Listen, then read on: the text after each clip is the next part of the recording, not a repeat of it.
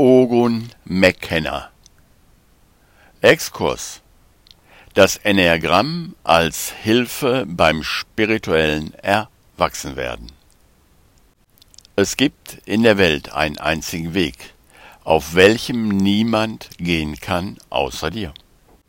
Wohin er führt? Frage nicht, gehe ihn.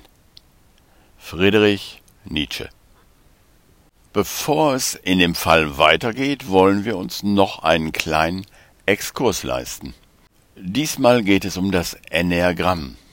Das Enneagramm oder der Neunerkreis stellt eine große Hilfe dar, sowohl für das spirituelle Erwachsenwerden als auch für den Vollzug des Lebens überhaupt. Zuerst muss man ein Leben oder sein Leben auch gebacken kriegen. Wir erinnern uns an Nietzsches drei Phasen, die Kamelphase. Die Kamelphase ist nicht abgeschlossen, wenn die Löwenphase anfängt, sondern die Kamelphase ist der Hintergrund oder der Untergrund, auf dem die Löwenphase stattfinden kann. Und die Löwenphase ist das Hinterfragen dieser Welt. Betrachten wir diese Welt, erkennen wir Muster, und genau bei diesem Erkennen der Muster kann uns das Enneagramm eine enorme Hilfe sein. Ein Seemann, der das Muster von Ebbe und Flut nicht kennt, wird große Schwierigkeiten haben, sein Schiff sicher in und aus dem Hafen zu kriegen. Muster werden erkannt durch Beobachtung. Welche Muster werden genau erkannt beim Enneagramm? Das Enneagramm klärt uns über Abwehrmuster auf. Alle neun Enneagrammmuster dienen letztlich dazu, die Angst nicht wahrzunehmen. Aber nur die Angst, die wahrgenommen wird, kann korrigiert werden. Somit zeigt uns das Enneagramm, wie Maya oder das Ego-Denksystem im Einzelfall seine Truppen aufgestellt hat.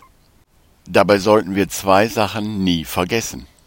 Erstens, Maya oder das Ego-Denksystem ist unser eigener Wunsch. Es ist Ausdruck unseres Wunsches, mit der Idee der Trennung zu spielen.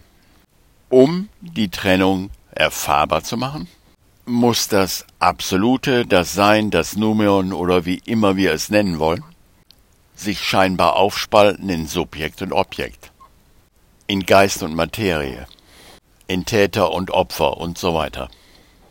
Diese scheinbare Spaltung anzunehmen, ist unsere Eintrittskarte in unsere Welt. Und zweitens, das Nomeon und das Illusionäre oder Maya sind absolut deckungsgleich. Auch Maya ist somit Ausdruck des Absoluten, sowie eine Welle Ausdruck des Meeres ist. Schauen wir uns also im Folgenden an, wie wir es schaffen, in einem untrennbaren non-dualen Geist Trennung scheinbar herzustellen und erlebbar zu machen. Und da wir uns hier mit dem spirituellen Erwachsenwerden beschäftigen, wollen wir als Beispiele für die neuen Persönlichkeitstypen des Enneagramms jeweils einen Menschen wählen, der als spiritueller Lehrer in Erscheinung tritt oder getreten ist. Vorneweg eine Bemerkung zur Literatur. Es gibt jede Menge Literatur über das Enneagramm, sowohl in Deutsch als noch mehr in Englisch. Mein persönlicher Favorit für das spirituelle Enneagramm sind die Bücher von Detlef Radmer, einem Enneagrammlehrer und Heilpraktiker, der sich ausführlich sowohl mit der spirituellen Seite des Enneagramms als auch damit beschäftigt hat, das Enneagramm zur Heilung zu nutzen. Also ohne dass ich hier einzelne Quellenangaben mache, beziehe ich mich auf die wunderschönen Übersichten und Informationen, die der Kollege Radmer zu dieser Thematik zusammengetragen hat. Wir fangen mit dem Typ 1 an. Und als Beispiel möchte ich hier Jack Cornfield nehmen. Das ist ein amerikanischer Lehrer der Vipassana-Tradition, also eine buddhistische Tradition. Und ich nehme diese Beispiele, damit ihr euch dann vielleicht auch mal einige Videos oder die Webseite von ihm angucken könnt und so einen Eindruck bekommt, was eine Eins ist. Der Weg, den das Enneagramm beschreibt, ist immer der Weg von der Unbewusstheit in die Bewusstheit. Also in dem Fall von der unbewussten Eins zur bewussten Eins.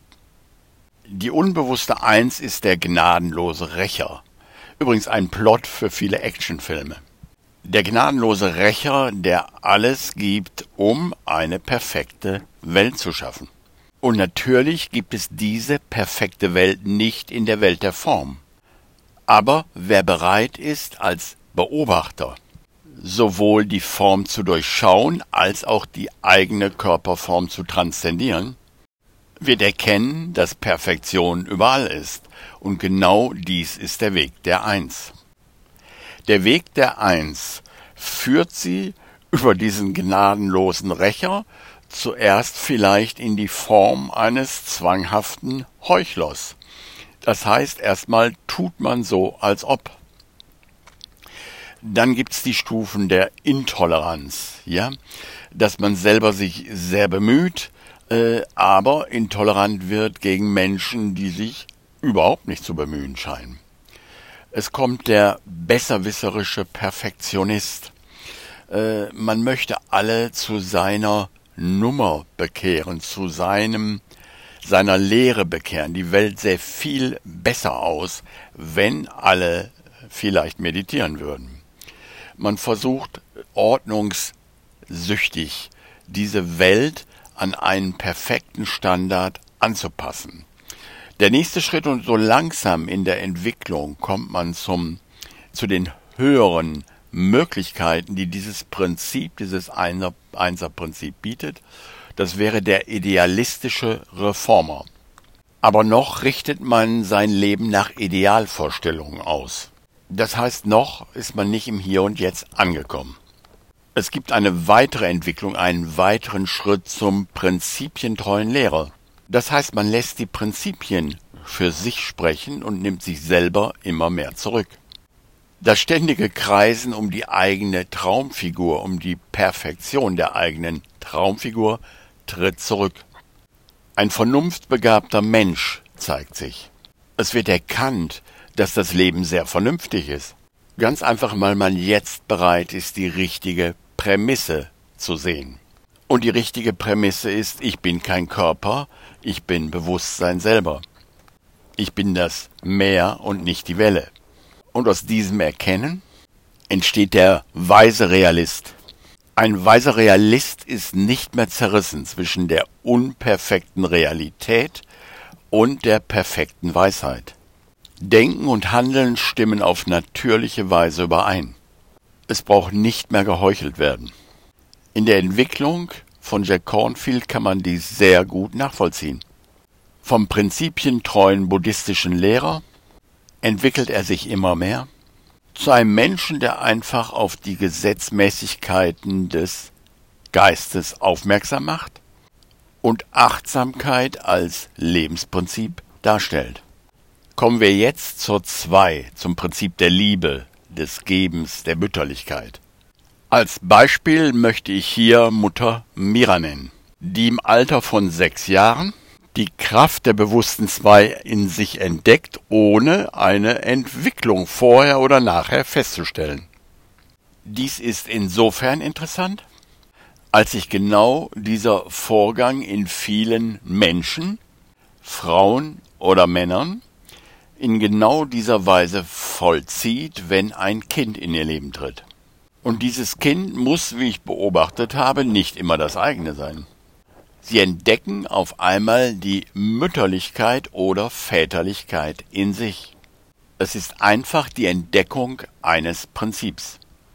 In diesem Prinzip geht es um einen Geisteszustand, wie Mutter Mira zeigt. Ihr spirituelles Wirken beruht einzig und allein darauf, diesen Geisteszustand zu leben und anderen dadurch die Möglichkeit zu geben, sich daran zu erinnern. Und dieser Geisteszustand ist nicht an leibliche Kinder gebunden, sondern ein Kind ist im übertragenen Sinne alles, was wir als solches betrachten. Dies kann genauso gut ein Projekt des Herzens sein, oder etwas, von dem wir fühlen, dass wir es in die Welt bringen sollten. Im strengeren Sinne des Enneagramms verläuft die Entwicklung zur Bewusstheit im Zweierprinzip über die Stufen des psychosomatischen Opfers.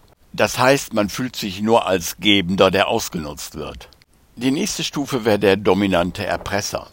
Da man selbst so viel Liebe gibt, versucht man auf erpresserische Weise zu einem Rückfluss zu kommen, ohne auf die Freiwilligkeit zu achten. Die nächste Stufe wäre die betrügerische Manipulation. Liebe wird hier als etwas, was man gibt, verstanden, nicht was man ist. Und man gibt hier eindeutig aus einem Gefühl des Mangels. Die nächsten zwei Stufen fasse ich mal zu einer zusammen. Das wäre der überhebliche Heilige oder besitzergreifender Intimfreund. Und auf beiden Stufen liebt oder kümmert man sich um Menschen aus einer übergeordneten Position heraus. Mit fortschreitender Bewusstheit wird daraus ein echter fürsorglicher oder ein echter einfühlsamer in dem Maße, in dem erkannt wird, dass Liebe einfach ein Prinzip ist, das Leben mit allem zu teilen und gar kein eigenes Dazutun erfordert. Liebe ist in erster Linie kein Handeln, sondern ein Bewusstseinszustand. Bis man zuletzt bei dem Angebot landet, was Mutter Mira anbietet. Eine uneigennützige Altruistin, der klar ist, dass das, was sie gibt, nichts Besonderes ist, sondern einfach das Teilen des Lebens selbst die Freude am einen Leben. Und wenn Menschen sich ihr in Demutsgeste nähern, dann ist dies ihren eigenen Minderwertigkeitsgefühlen geschuldet.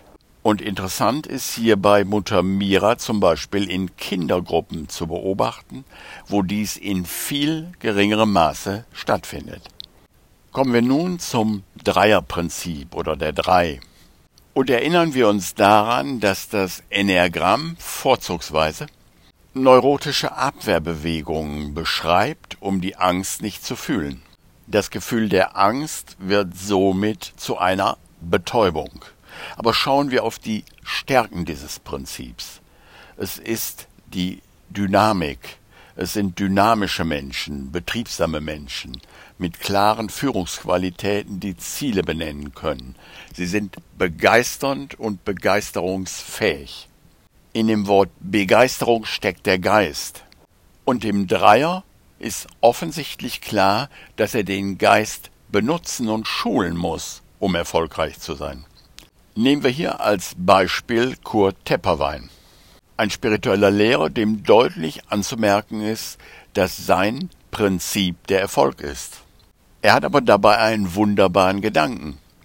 Und der heißt, ich will alle auf meinem Erfolg mitnehmen.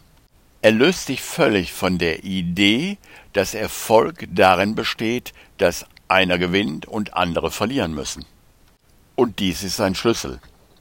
Er entdeckt dabei, dass eine geteilte Idee immer stärker wird, auch in ihm selbst, dass Geben und Nehmen identisch sind.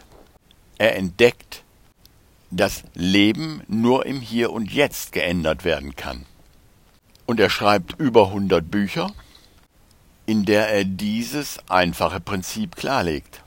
Er versteht dabei immer mehr, dass nicht er als Traumfigur es ist, der den Erfolg ausmacht, sondern etwas Größeres, das du ihn wirkt und das er am Ende einfach den Chef nennt. Und so lässt er den Chef durch sich sprechen und genießt trotzdem als Traumfigur den Erfolg. Ein wirklich gutes Geschäft. Kommen wir jetzt zur Viererpersönlichkeit oder zum Viererprinzip. Und als Beispiel möchte ich hier den englischen spirituellen Lehrer Jeff Foster nennen. Und hier ist es das Gefühl der Besonderheit, der Wunsch nach Besonderheit. Wenn ich besonders bin, muss ich meine Angst nicht fühlen. Im Leben von Jeff Foster zeigt sich dies als eine heftige und ausschließliche spirituelle Suche und das Verschlingen von spiritueller Literatur. Er denkt sich die Wahrheit als etwas ganz Besonderes, welches errungen werden muss. Dies führt ihn in eine tiefe Depression mit zunehmenden Suizidgedanken. Er liegt im Bett unfähig aufzustehen. Bis ihm beim Betrachten der einfachen Dinge in seinem Zimmer ein Stuhl, der Teppich, das Fenster und so weiter klar wird, dass alles besonders ist und er deshalb nicht mehr nach Besonderheit suchen muss. Interessant ist dabei zum Beispiel, dass ein Kurs in Wundern genau diese Art von Arbeit in den ersten Lektionen macht, indem geklärt wird, dass alles, was ich um mich herum sehe, in meinem Geist ist. Jeff Foster beschäftigt sich seitdem mit dem Thema Akzeptanz. Und die vollkommene Akzeptanz ist genau der Schritt, der zur Vorbereitung der Gnade wichtig ist. Die vollkommene Akzeptanz öffnet den Weg für das Wunder, denn das Wunder ist nichts anderes als eine Wahrnehmungsänderung, dass ich mich in meinem Urteil geirrt habe und alles auch ganz anders sein könnte. Jeff Foster, den ich übrigens vor vielen Jahren einmal in Holland getroffen habe, und in diesem Gespräch haben wir uns keineswegs über Spiritualität ausgetauscht, sondern über Zeichnen und über das Leben selber, tritt vielleicht von den hier genannten am wenigsten als Lehrer auf, sondern es sind eine Art spirituelle Selbsthilfegruppen, die er anbietet. Ein Erinnern daran, dass Akzeptanz die Möglichkeit öffnet, den Schritt zu tun von ich will besonders sein zu alles ist besonders. Kommen wir zur Fünferpersönlichkeit oder dem Fünferprinzip. Der spirituelle Lehrer, den ich hier anführen will, ist Shakyamuni Buddha. Shakyamuni ist der Familienname, was bedeutet aus der Sippe der Shakyas, und Buddha ist das Prinzip des Erwachens heißt der Erwachte, das heißt, es ist das Potenzial, das geistige Potenzial, was hier verwirklicht werden kann. Der Weg der Bewusstheit führt ihn als Fünfer über die Stufen, die er selber beschreibt in seinen vier edlen Wahrheiten. Das erste ist die edle Wahrheit vom Leiden. Alles ist Leiden. Dies ist die Position eines isolierten Nihilisten. Und seine nächste Erkenntnis, Verlangen ist die Ursache des Leidens, setzt er um, indem er zum extremen Reduktionisten wird. Das heißt, er versucht Verlangen völlig zu reduzieren. Er setzt sich unter einen Baum und nimmt keine Nahrung mehr zu sich. Denn auch hier handelt es sich ja offensichtlich um Verlangen. Er durchläuft die Phasen des versponnenen Theoretikers und des spezialisierten Analytikers. Der Wendepunkt wird eingeleitet, indem er eine Schale Reis annimmt, die ihm eine Frau darbietet, der der abgemagerte Asketer unter dem Baume offensichtlich leid tut. Shakyamuni Buddha entdeckt das Prinzip des mittleren Weges. Das heißt, er hebt die wahnsinnige Spaltung zwischen Körper und Geist auf. Nur ein gesunder Körper ist in der Lage, einen Erkenntnisweg zu gehen. Jetzt geht es aufwärts und er erreicht die Phase des kundigen Experten. Ja, noch mehr, des erkennenden Beobachters. Beim Betrachten des Morgensterns wird ihm klar, dass sich Leiden immer nur auf ein gedachtes Subjekt beziehen kann und dass die Trennung in Subjekt und Objekt lediglich eine verrückte Betrachtungsweise ist, die den Lebensvollzug eher behindert denn fördert. Und so erreicht er die Stufe des Visionärs oder des Pioniers, indem er seine Erfahrungen in dem edlen achtfachen Pfad zusammenfasst und somit als gangbaren Weg der Extreme vermeidet zur Verfügung stellt. Ein Weg von der Unbewusstheit zur Bewusstheit. Denn Bewusstheit ist sowohl der Ursprung der Heilung als auch des Erwachens oder des spirituellen Erwachsenwerdens. Kommen wir zu Typ 6, zum loyalen Skeptiker, zum Fragensteller, zum Advocatus Diaboli, zum Helden. Der Weg der Sechs. Von der Unbewusstheit zur Bewusstheit, läuft über die Stufen des selbstzerstörerischen Masochisten, des Hysterikers, des unsicheren Menschen, des Überharten mit sich selbst und anderen, des gehorsamen Traditionalisten, des engagierten, loyalen Freunds, zur liebenswerten Menschlichkeit und zur selbstbejahenden Persönlichkeit. Nehmen wir als Beispiel Jiddu Krishnamurti.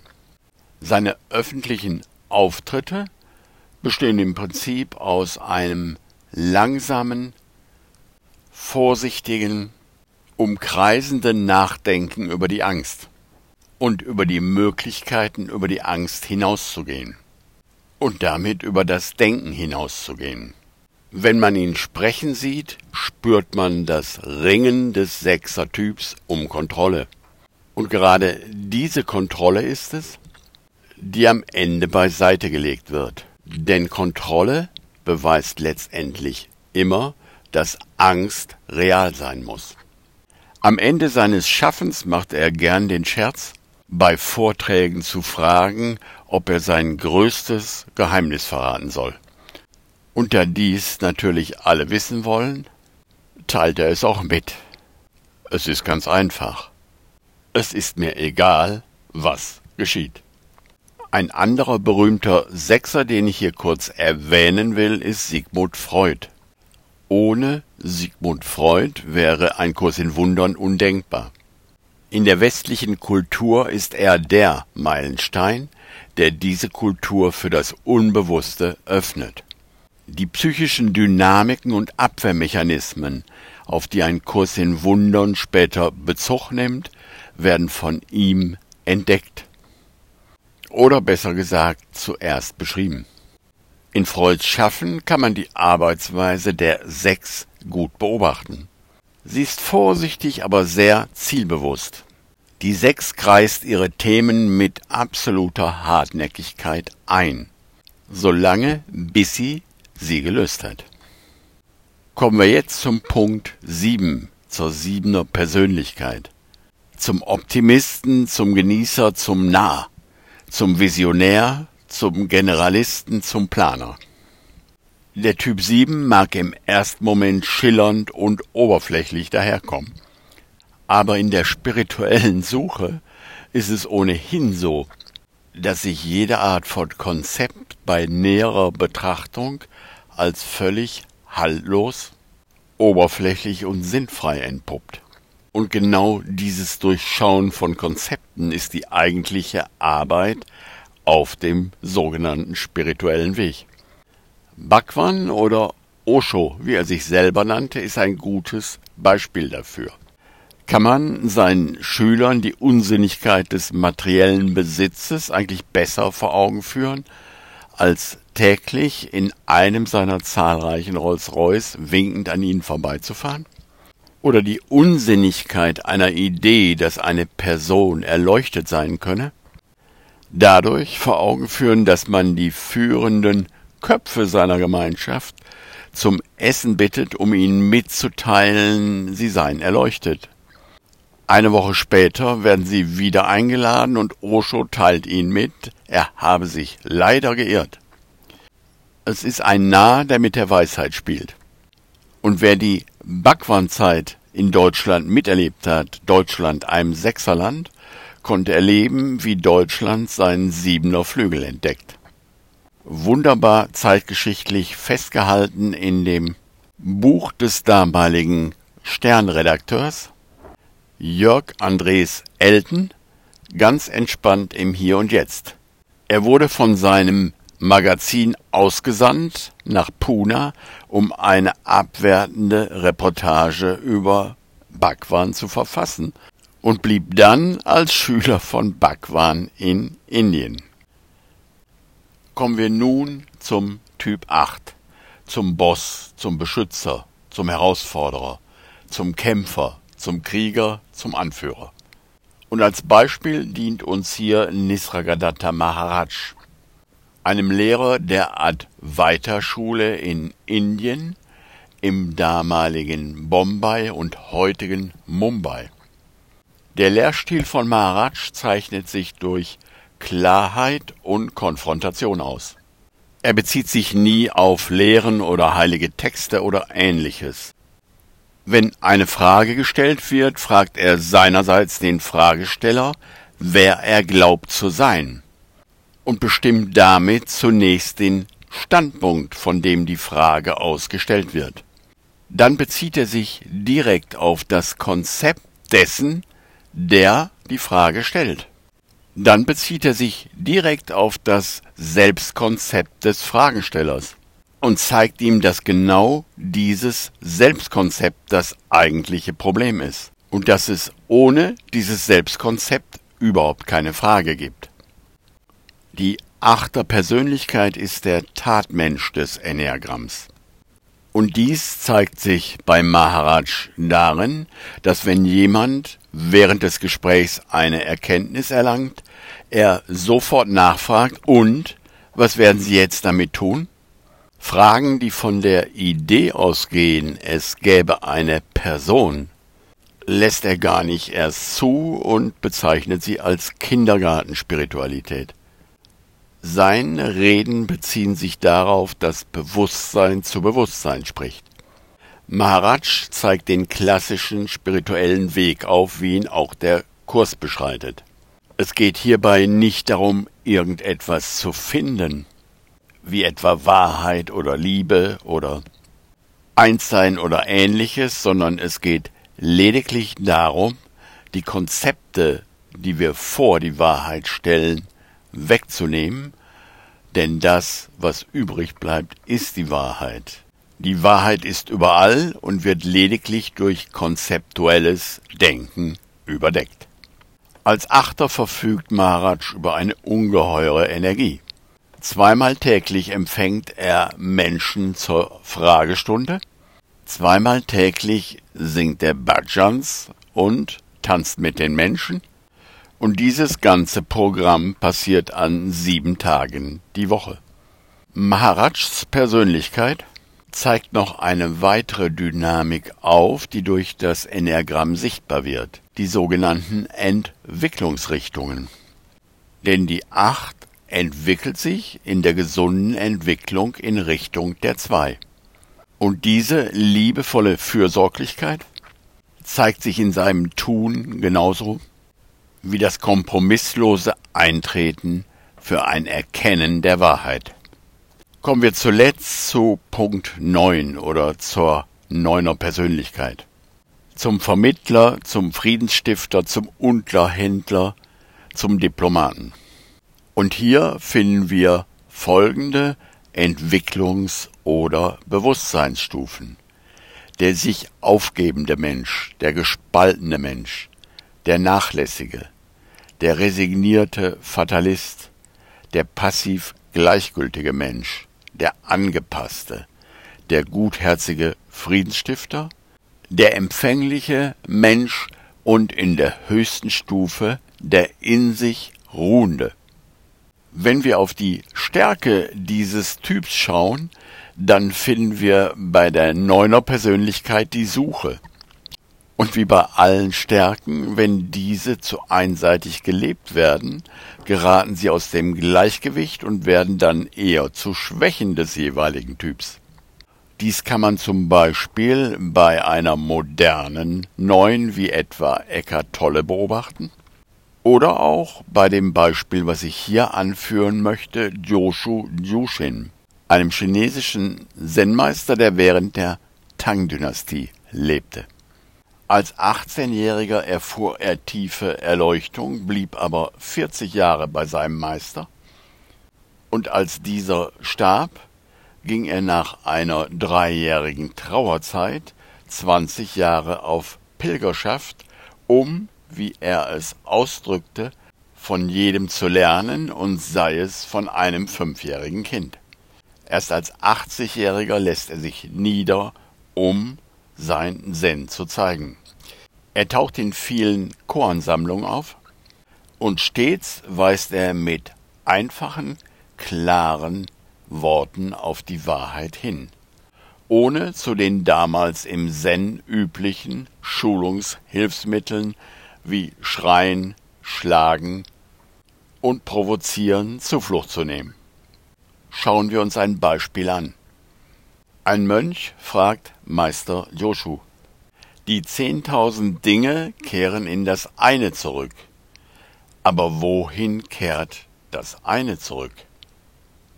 Joshu antwortet, als ich noch in Qingsu lebte, habe ich mir ein Leingewand gemacht, das wog sieben Pfund. Schauen wir uns dieses Koan an und wie immer geht es darum, schau dir deine Prämissen an. Die Frage, die der Mönch Joshu stellt, beinhaltet eine Behauptung, nämlich die Behauptung, dass es Trennung gibt. Die zehntausend Dinge trennen sich und kehren dann in das eine zurück. Wohin kehrt das eine zurück? Setzt ebenfalls voraus, dass das eine etwas getrenntes ist, was in etwas zurückkehren könnte.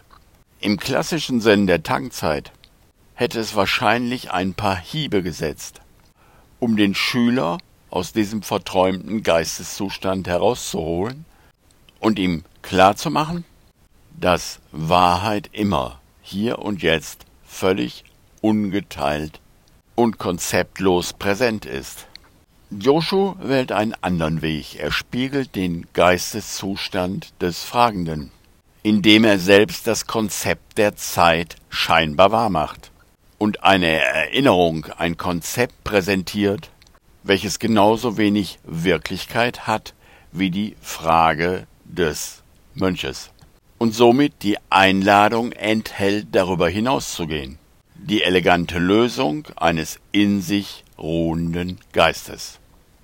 Schauen wir uns zuletzt noch einen Neuner an. Ein Neuner, der zeigt, wie man den Prozess der inneren Klärung gehen kann, den unter anderem auch ein Kurs im Wundern vorschlägt. Ich meine Karl Gustav Jung und sein rotes Buch. Das rote Buch, das er selber Liber Novus, also neues Buch nannte, enthält die Aufzeichnung seiner Reise ins Unbewusste. Es ist sein Schauen hinter den Vorhang des sozialen Gesichtes oder des Gesichtes der Unschuld, wie der Kurs es nennt. Es ist das direkte Anschauen des Ego-Denksystems und das Durchschauen und Weglegen. Dieses Buch ist ein Reinigungsprozess oder ein Vergebungsprozess, wie der Kurs sagen würde. Und es geht für uns hierbei nicht darum, uns nun dieses rote Buch von Karl Gustav Jung anzuschauen, sondern unser eigenes rotes Buch zu schreiben. Wir werden auf die gleichen Schrecken stoßen, auf die gleichen inneren Bilder, auf die Bilder, die unter der Oberfläche lauern und uns nicht zur Ruhe kommen lassen. Das bewusste Anschauen ist der Weg, sie zur Seite zu legen, denn Illusionen werden durch Wegschauen geschützt, so nennt der Kurs dies. Bei dieser Arbeit kann einem das Übungsbuch des Kurses die nötige Stabilität verleihen und das Textbuch von Ein Kurs in Wundern bietet das Hintergrundwissen, um die Wüsten des Ego-Denksystems anzuschauen und dann beiseite zu legen, weil der illusionäre Charakter klar ist. Fazit hier ging es nicht um eine Einführung in das Enneagramm, sondern um einen Appetithappen. Das Enneagramm lässt Zusammenhänge aufleuchten, verdeutlicht Persönlichkeitsstrukturen, die jenseits familiärer Bezüge liegen. Und so kann es zur großen Hilfe werden für alle, die einen Weg aus Mayas Spiegelkabinett heraussuchen. Dabei zeigt das Enneagramm, dass alle neun Standpunkte oder alle neun Persönlichkeitsbilder zu gültigen Lösungen kommen. Im Bewusstsein sind alles gültige Lösungen. Es ist lediglich die Idee des Ego-Denksystems, es gebe ungültige Lösungen. Jede Situation kann der Heilung dienen, wenn wir dies wünschen. Es ist lediglich eine Frage unserer Bereitwilligkeit. Bereitwilligkeit ist eine Haltung, eine innere Haltung und kein Tun. Und so können wir diesen Weg, getrost und bequem mitten im Leben gehen, während unseres alltäglichen Tuns.